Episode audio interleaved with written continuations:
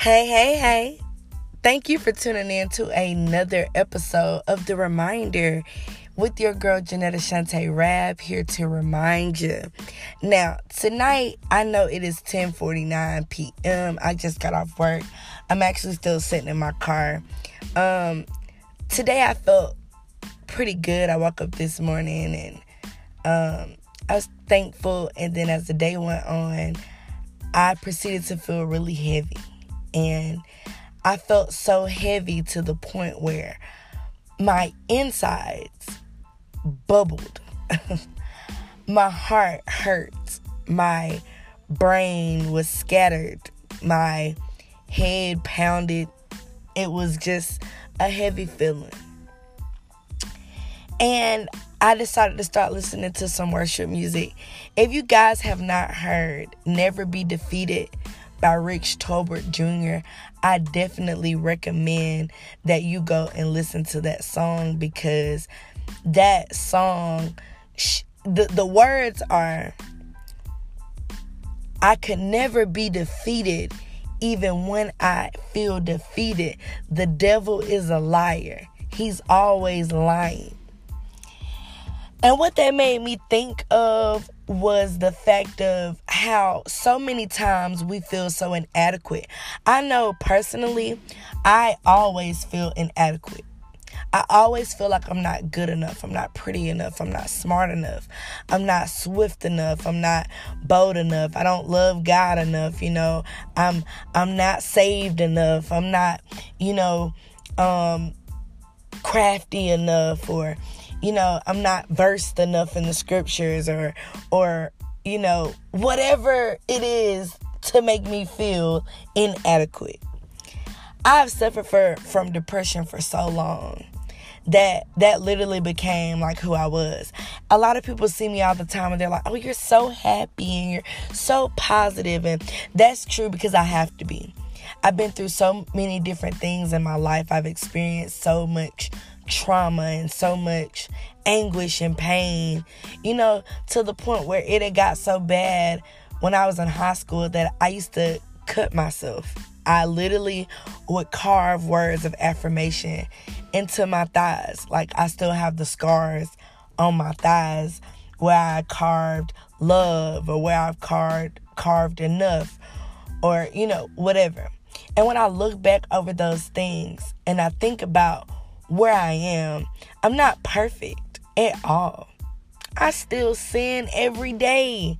I'm sinning right now. but God still said, you know, you're my child.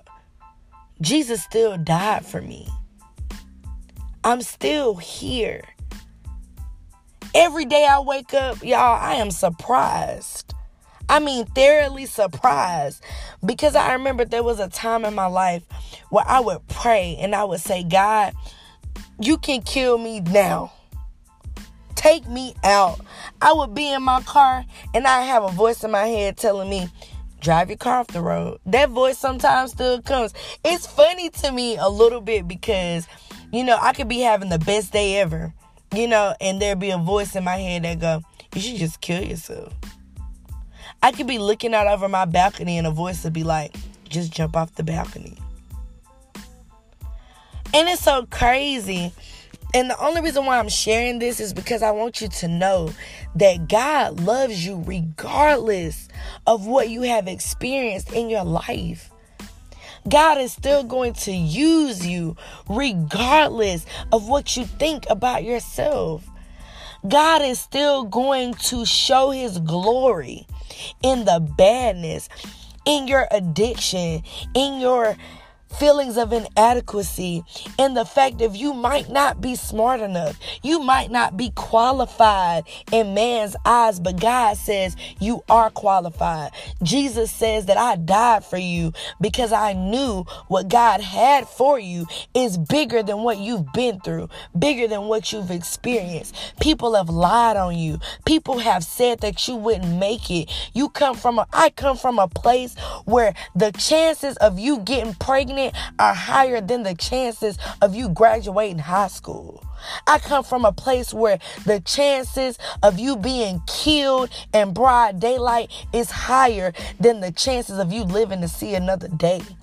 I come from a place where the people in your circle will kill you first before the cops ever have a chance to get to you. I come from a place where the people who you love the most will turn their back on you at the drop of a dime. I come from a place where people don't even want to see you do better than them, so they want to keep you in a box. I've been called crazy. I've been called dumb. I've been called ugly. I've been called every name in the book. I've been called a hoe. I've been called a bitch. Excuse my language, but I gotta be real. I gotta be transparent. Because a lot of times I think that when we give our lives to Christ, we try to sugarcoat things. We want everything to be squeaky clean and God knows me. I cuss like a sailor. If you know me, I cuss like a sailor. If you know me, I have addictions that I'm still fighting against. If you know me, I'm a very emotional person. So I can't sit up here and be positive with you and not be able to be real and be transparent with you because I got to be transparent with myself. I'm in a process of healing. I'm in a process of growing.